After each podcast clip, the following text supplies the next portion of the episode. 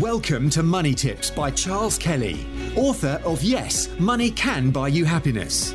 Charles spent over twenty-five years in financial services, working for banks, insurance companies, and as a qualified independent financial advisor running his practice, before setting up his speaking, consultancy, and property business. Money Tips will help you save, make, and accumulate more money, whether you are a business owner, entrepreneur, employee, or still searching for your vocation.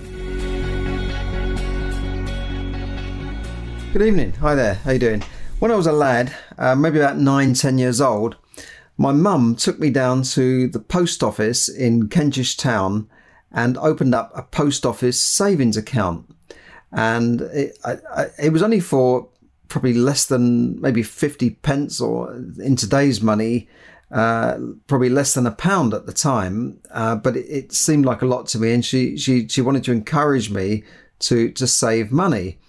And, uh, you know, I've still got that book somewhere, because it was an old uh, paper kind of book that they used to give you and stamp it and write it by hand and stamp it as you as you put more money in or drew money out. And uh, the post office tried to get the book off me. They said, "We're changing the book, send it back." And I, I didn't send it back. I didn't have much money in there as I used it over the years. And, and I, I didn't have a proper bank account until my, my late teens, seventeen, eighteen or something, when I actually... you know, sixteen, seventeen, something like that, when I actually opened a proper bank account with a checkbook. I'd always just use this post office savings account. And that post office, uh, then when they hived off the post office, because it all used to be, I mean, the post office used to be the post office, the post office bank, and uh, the, the telecoms, uh, the, the, the, the, the telephone system, and what's now British Telecom used to be just part of the post office. It was all government owned, nationalised business. And uh, that, then it was eventually hived off, and, and, and it became National Savings, and, and now it's N S and I, National Savings and uh, Investments. And they are offering the best rates for savings. If you just want to open a simple account, put the money in uh, and, and take it out and, and not have any tie-ins, they're paying one percent with no minimum payments or, or early withdrawals. And that's probably about the best savings rate you can get in in the, in the U K at the moment. And it's rock solid, because it's it's a government owned institution. Uh, so, you know, you haven't got any fears about uh, a, a bank collapsing or, or whatever. It, it's just there. I think you can find the, the, the website. Just just look up National Savings. I think it's N S and I dot com. So that's N S and I dot com. Dot com to get all the, the rates. Uh, they also offer a premium bond, uh, which is, is is the old premium bond, which is a bit like a lottery where people put money in and they, they pay out prizes every month. They say it's equivalent to one point four percent variable rate uh, over the years, but you could win a prize of fifty, you know, up to a million pounds in a premium bond. I, I had one years ago. I'm not sure I've got it anymore, but I never won anything on it. There's also a junior I S A paying up to three point two five percent tax, which is tax free. There's income bonds where you can tie your money up for longer, paying one point one five, one point one six.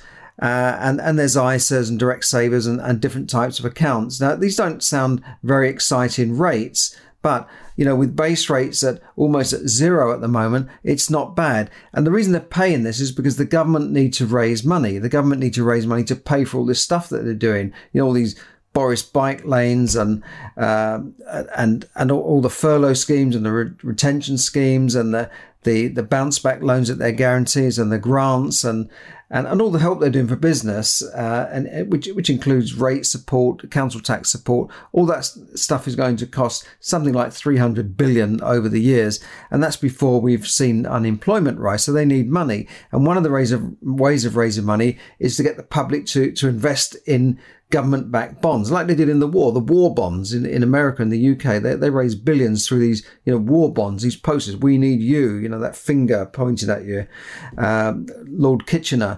And and this is a way of raising money. So they've been told they've got to raise thirty-five billion. So they put the rates up. The banks are not going to be happy because they're, they're not competitive at the moment.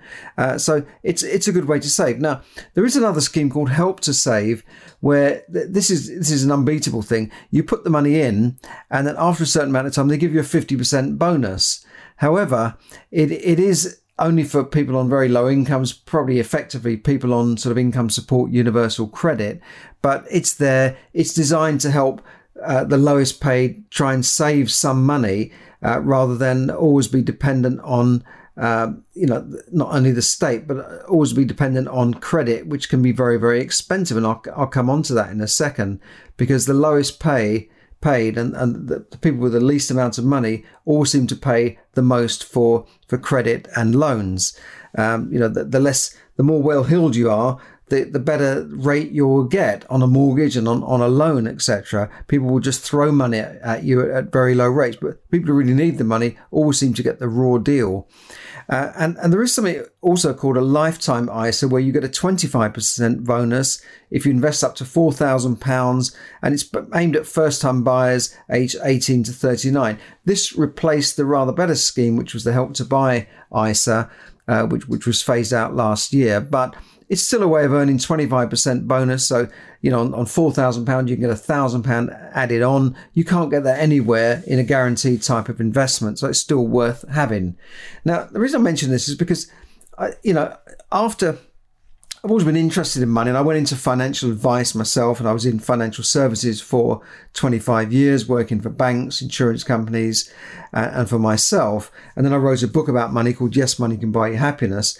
And over the years, I've seen, you know, thousands of people and looked at their financial situation and found that most people don't save very much. They don't have much backup savings. And we can see this now with, with all of the coronavirus stuff going on, that people who've worked all their lives and say, well, I've lost my job, or I'm on furlough, I've got no money. They say, I can't afford my rent. Uh, I can't afford my mortgage. I've only got a month's money left.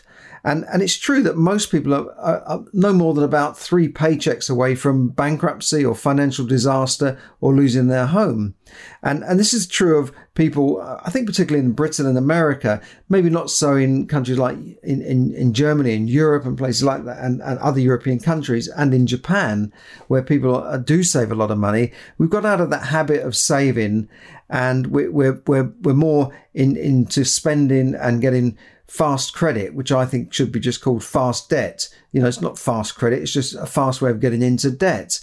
And we know that credit cards throw money at people. We know that credit cards give people far too big uh, uh, uh, a credit limit. You know, people can r- routinely get five, ten thousand pound credit limit just like that. And then when you go up to it, they send you a letter saying, would you like a bit more? We can increase your credit limit. Sometimes they do it automatically. And this this is because people haven't got any contingency fund. They haven't got any savings whatsoever. So, you know, far from, and we're not even talking about pensions here, we're just talking about emergency contingency funds that you need when your car breaks down, the washing machine goes, and you need five hundred pounds. And, and what do you do if you haven't got that little bit of savings? Well, you go and start borrowing money. There's even an ad on T V where, you know, the, the ladies, Uh, this woman comes out with her three kids, and and, they, and the washing machine is broken. They say, oh, I haven't got any money to fix it. And then this bubble appears, and, and somebody's talking to her saying, oh, we can give you money. And it's something like the Wonga dot com type of situation. And and they, they said, we'll have that done in a jiffy. And the nice friendly face. And, and people don't realize that they're paying a lot of money for this sort of credit. In fact, some of these short-term credit loans and, and credit companies and, and payday loans and the Wongas, they can charge an annualized rate of over ninety percent. Yeah, ninety percent. Now, people don't see it that way because they say it's not ninety percent. I'm only paying twenty-five percent. Well, no, you're paying twenty-five percent for uh, three months or two months. But that the annualized rate works out at maybe ninety percent. Now, I'm just giving a, a, a blunt example there. But what looks, if you're borrowing money for three months and you're paying X amount, that's not the annualized rate. That's not the real rate. So if you borrow five hundred pounds, for instance, and it, it you, they're adding on interest of, say, one hundred sixty pounds, that that that is that is not really just what you think it is. That is not. Uh, you know, it, that, that rate works out to over ninety percent. Um, so you, you've got to be very careful uh, about borrowing this, and look at the A P R, which is the annualized percentage rate. Now, lenders say, well, there's nothing to do with A P R, is irrelevant because we're not charging the, the loan over a year.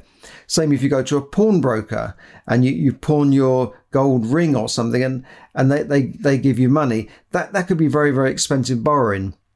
So it's always worthwhile having a little bit of money put aside so that you don't need to go to the, the these sort of companies. And the lowest paid, the people who are really, you know, on the breadline, they end up with loan sharks who can charge rates of, of into thousands of percent, you know, four thousand percent. You know, these illegal lenders and, and, and what used to be called loan, loan sharks.